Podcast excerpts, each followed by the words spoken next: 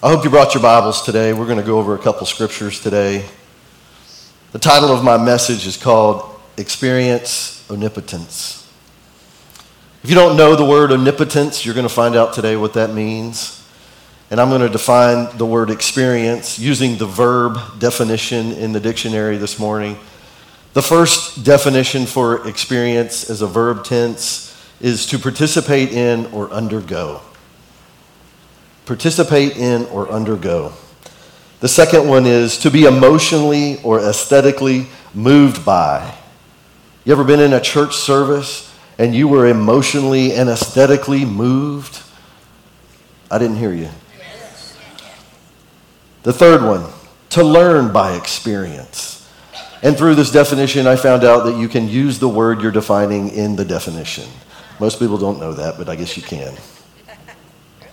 What is it meant by experiencing God? How do we go about experiencing omnipotence? If we begin with the dictionary definition of experience, as I've just defined for you, and you put it together with the word omnipotence, the all powerful God that we serve, I believe we're going to come up with a definition something like this participating in the nature of God, being moved by Him and learning of him by familiarity. Let's pray. Father, open our hearts and our minds, Father. Once again, we have come again to your house, ready to receive what you have for us. Open our hearts, Lord. Speak to us today through your word. Open our minds, Father. May we be intrigued by what your word has for us today. May we go away from here changed by your word. In your mighty name we pray. Amen. Before we can participate in God in any way, there are two things, inner conflicts, that we must deal with before we can participate with God. Did you know that? The first conflict that you have to deal with is that you're a hopeless sinner in a pit from which you cannot get out of on your own. Romans tells us that. Second thing is nothing we do on our own is acceptable to the Almighty God. Not giving our money just like we just did, not helping out, volunteering at church, if you do that on your own, not going and volunteering at a hospital, not participating in a church service like you are now. Scripture tells us that in order to resolve these two conflicts, we have to receive Jesus. He has to come into our lives, has to come into our heart. We have to receive him as our Savior and our Lord. We have to turn our lives over to him. Only then are our words and our actions acceptable to God. The first key to experiencing God is to be a partaker of the divine nature. 2 Peter 1 4 says,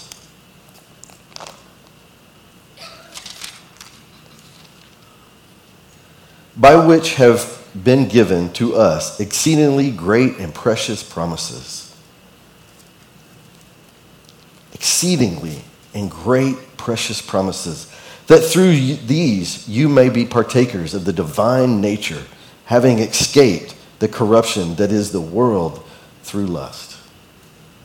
We have to partake of this divine nature of Christ through his shed blood on the cross for our sin.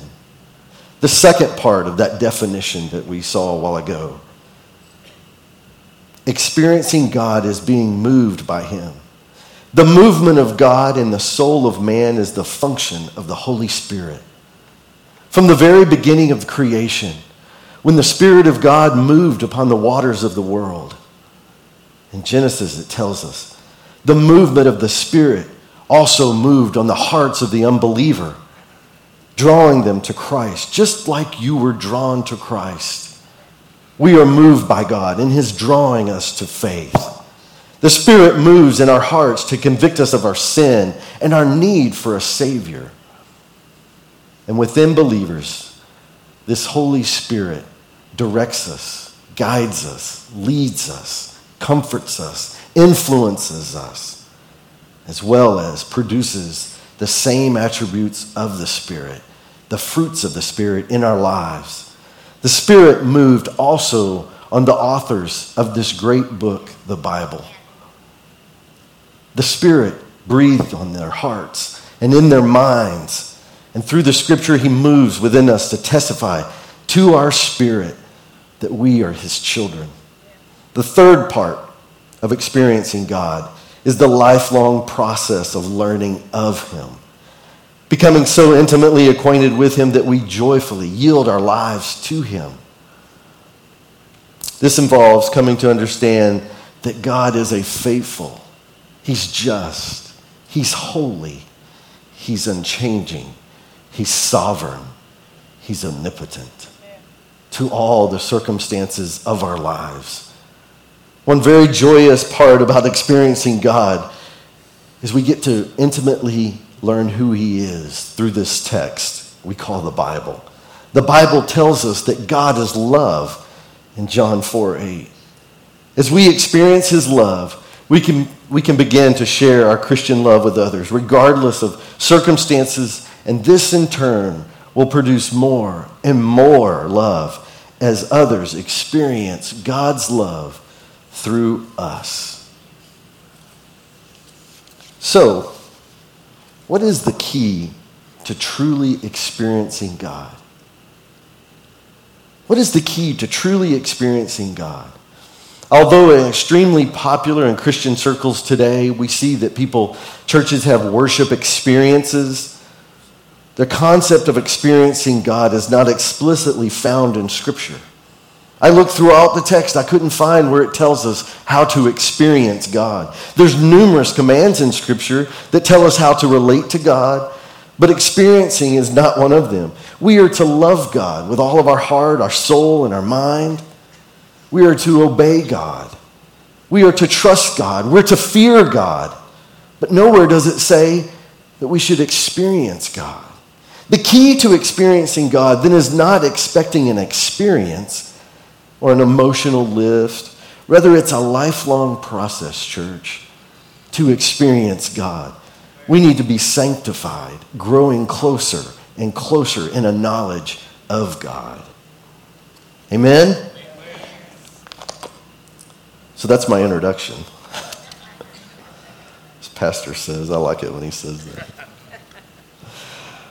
The, the first, there's four key things that we need to do to experience God. Four key ways to experience God. And I don't think I'm going to be very profound to many of you today.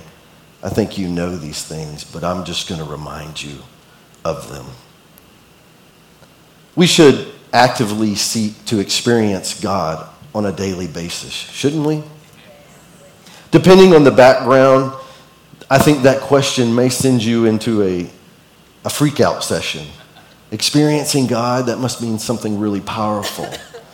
The reality is that when we talk about experiencing the presence of God, sometimes things can get real weird real fast.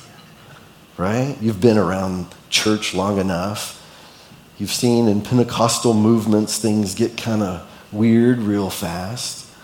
But it's subjective, right? It's to each of our own experience in church with God. Our feelings of supernatural experiences go beyond a daily norm. Or does it? If you've been around church for any length of time, you've probably encountered some skin crawling services, some weirdness around church. But I believe experiencing the presence of God is something that we need to do on a daily basis. We've seen church services, healing sessions on TV. We've seen in the 80s and the 90s different services where things were going on that was weird. Right? Come on, don't sit out there and act like you don't know what I'm talking about. But I don't think it has to be that way. In fact, as I read this text called the Bible, it tells us that we should experience God every single day.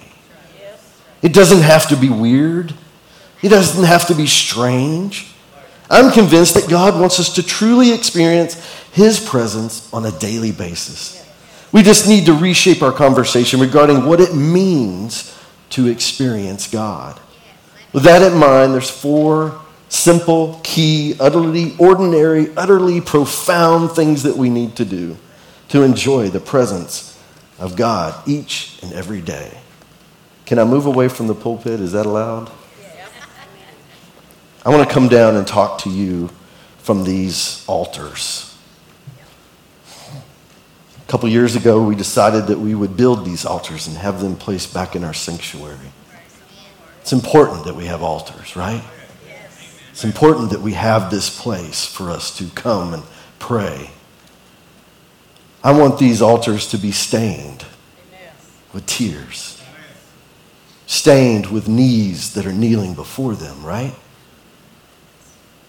We are always in the presence of God. The word omnipotent means that God is all powerful. The word omniscient means that God is all knowledge. Omnipresent means that God is everywhere, right? Because God is omnipresent, we are always in his presence. Ponder with me for a second and think about that. God is always with you. The fact that we're sitting in church, it's kind of easy to say, well, God is there. Yeah, he's, he's with us. But He's also in your car on your way to work. Every second of every day, we truly in the presence of God. We don't need to do some spiritual ritual to bring God into our lives. We don't need to have some cloth that we pray with to bring God into our presence. It's not in here. God is truly with us always. We don't need to go to some holy city to participate in God. No need to handle relics or offer up special prayers to the saints. There's a Latin term. This Latin term said that we need to live always coram Deo, coram Deo, before the face of God. We need to live before the face of God. Because we are in Christ, this reality goes even deeper. We are not just in the presence of God in the same way that the rest of creation is, but rather the presence of God has made a home. Where? Where? Inside of us. The Holy Spirit has taken up residence inside of us. We are truly temples of God. How do we know this? Paul tells us. He asks us a question. He says, Do you not know? Do you not know that your body is the temple of the Holy Spirit within you, whom you have from God. This is the God we serve. He says that you are my temple. These are absolutely breathtaking words. That God decides that He's going to dwell within us. The same presence that caused Isaiah to fall in terror that we read about in the scripture is the same presence that dwells within inside of us as humans. Not out there somewhere, not over there, but here, deep inside of you. We have access to this glorious presence always, church. Isn't it staggeringly good news that the presence of God is not walled off by some massive curtain? not only accessible by a priest, but it is accessible by each and every one of us. Hallelujah for the presence of God. Hallelujah for your mercy, God. The Holy Spirit has relocated and dwells within us. Church, it doesn't just happen here, it happens everywhere you go. Tonight, we're going to have group life. And at your group life session, God is going to be there. He is. He's going to be in your classroom as a teacher. He's going to be at your workplace because you're there. You've decided to receive Christ, and now God dwells within you. This sweet, holy presence of God is always available to us, and we don't need to use it to manipulate it by having a revival session. This accessible God is always with us. Can I get an amen? amen? Point number two. we experience the presence of God through the scripture. Do we? Do we experience this God through this scripture? In Genesis, it talks about where the Spirit of God hovered over the earth before it was formed. That same Spirit is still here today. The Bible's no ordinary book. It's not a mere collection of stories about people and things. It's God's love letter to us. It teaches us how to live our lives. Hebrews 4:12 reminds us that the word of God is alive. It says for the word of God is living and active, sharper than any two-edged sword, piercing to the division of the soul and the spirit, of joints and marrow, discerning the thoughts and the intentions of who? Turn to your neighbor and say, You. When we open the pages of this book, we are encountering the living and active speaking God. There's no safe place in this word. What do I mean by that? When you open up this word, it tells you that it's going to divide your soul. It's going to cut you. It's going to cut you probably where it hurts. It's an active speaking God to you. He's going to convict you through this word. He's going to move you to repentance through this word. He's going to convict you. He's going to strengthen you. How many need some strength today? How about Larissa Blevins? You think she needs some strength today? How about a family that's suffering? This word is going to encourage you to the depth of your soul. He's going to prompt you to pray for somebody. We just prayed for a couple people, didn't we? Linda Warren, Larissa Jewell, some people on the mission field. They need your prayers. It may drive you to your knees to worship. Church, can you get in the Word and realize that David shows us some Psalms and he worships God in those Psalms? When we open the Bible, we're encountering the presence of God in a unique and powerful way. It's foolish to not be in this word, church. It's foolish. You want to experience God and you want to have a revival? Get in the word. If we're not consistently immersing ourselves in this word, we're fools. We're fools. Point number three. I haven't told you anything you don't know, right? Just reminding you. Number three, we can experience the presence of God through prayer. Consider for a moment the glorious nature of our God. Consider the presence of His during our times of prayer. The creator of the universe, the King of kings and the Lord of lords, is with us always. When we pray, things happen. This creator holds the planets into orbit. These huge stars are been placed by the Creator. The atoms that hold you together are held together by the hand of God. It's absolutely mind boggling. God wants to open up our hearts and our minds, to bring our burdens to Him when we pray. God wants us to ask big and audacious things of Him. Because our God is a big God. It's not like journaling and it's not like talking to a friend. But when we pray, God actually does stuff. The presence of God suddenly inhabits the room where you're praying. God comes and does things beyond our thinking or our imagination. He does things in the realms that we can't see. God suddenly inhabits every big and every little detail of our lives. He does, church. He lifts our burdens. He gives us peace when we pray. He empowers us to overcome sin when we pray. He heals the sick. Doesn't he? He does, church. He saves the rebel. He saves that person that was saved and has gotten away.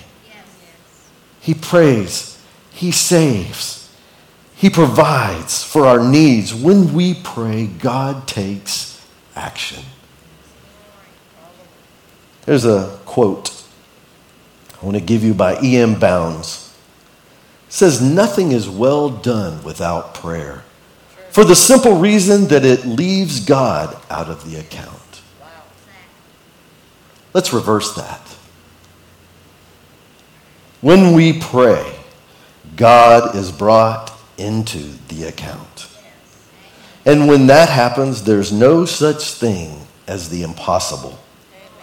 When God enters the equation, the normal laws of nature go out the window because my God is a God of the impossible. Amen? If we want to experience the God on a daily basis, it's as simple as praying, church. Prayer is saying to God, please come into my life. Please come and inhabit every situation of my life. I'm not sufficient, God, on my own. Come and do it for me. The fourth point. I preached this to my wife last night, and she told me to pause after each of the points.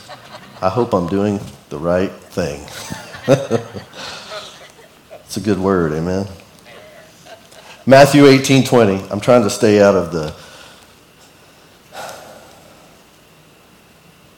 trying to stay out of the I can't think of the term, the feedback of the speakers. Matthew 18 20. It says, For where two or three are gathered in my name, there I am among them. We experience the presence of God when we fellowship. Think about that next Sunday. You see people's faces here every week. You kind of know the people that are here. We experience the presence of God when we fellowship. In other words, Jesus himself is uniquely present wherever we go and we talk about the Lord. Small group tonight, we're going to talk about the Lord. There's Jesus. Today we've gathered together. The fact that you came here, Jesus is here with us. That's what 1820 is telling us. Bible study, when the ladies have their Bible study, they come together on a Tuesday night. Jesus is there. We have a ladies' prayer on Tuesday mornings.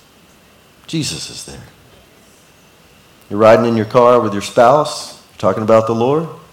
Jesus is there. You're at home, eating dinner, talking about the Lord. Jesus is there. 1820. Matthew 18 20, to mean that the presence of God manifests himself in a unique way when we talk about the Lord, when we gather together. Our words, our experiences, the presence of God in a way that we can, simply can't imagine or think about. God is there with us. God does something special when we pray, when we sing, when we worship, but He shows up just the fact that we are gathered together talking about the Lord. The reason we shouldn't neglect meeting together. It says in Scripture in Hebrews, it says, not neglecting to meet together is in the habit of some, but encouraging one another. How many need encouragement today? Come on, church. How many need encouragement today? It goes on to say, all the more as you see the day drawing near. Do you see the day drawing near? It is. He's coming for his church. We shouldn't neglect to meet together as one of the ways God preserves us till the end. He's saying, meet together so that I can be there with you, so I can encourage you, so I can be with you, so I can lift you up, so I can carry you through your burdens. Talk about motivation to stay close to Christians.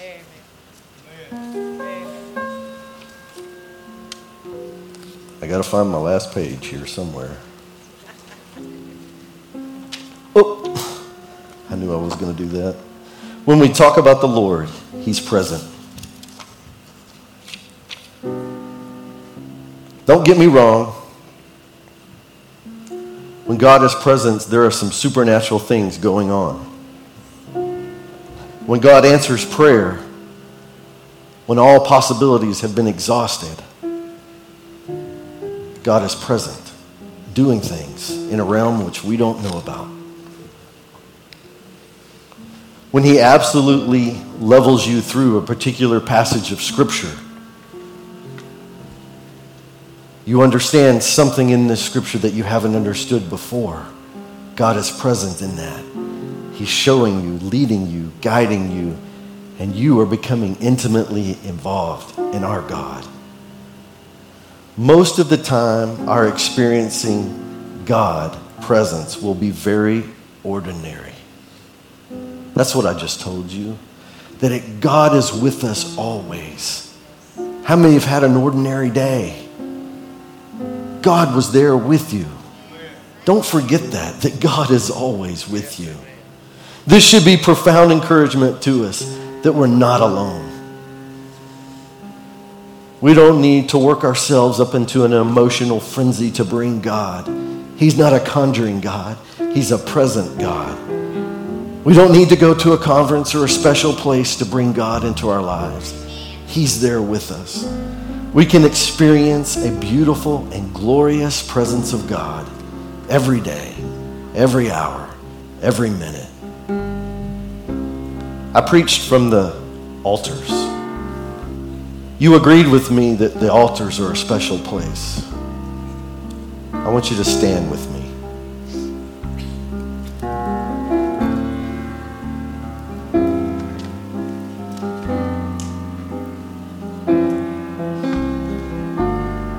Hold out your arms like this. Now you're Superman. We approach most things kind of not ready to experience it and kind of holding back a little bit. But when you put your arms out like this, you're kind of ready to grab a hold of something, right? I ride a motorcycle, I ride it just like this. Now turn your hands over. This means you want to receive something. Do you want to receive something? then we need to receive something because there's something to be received at the altar.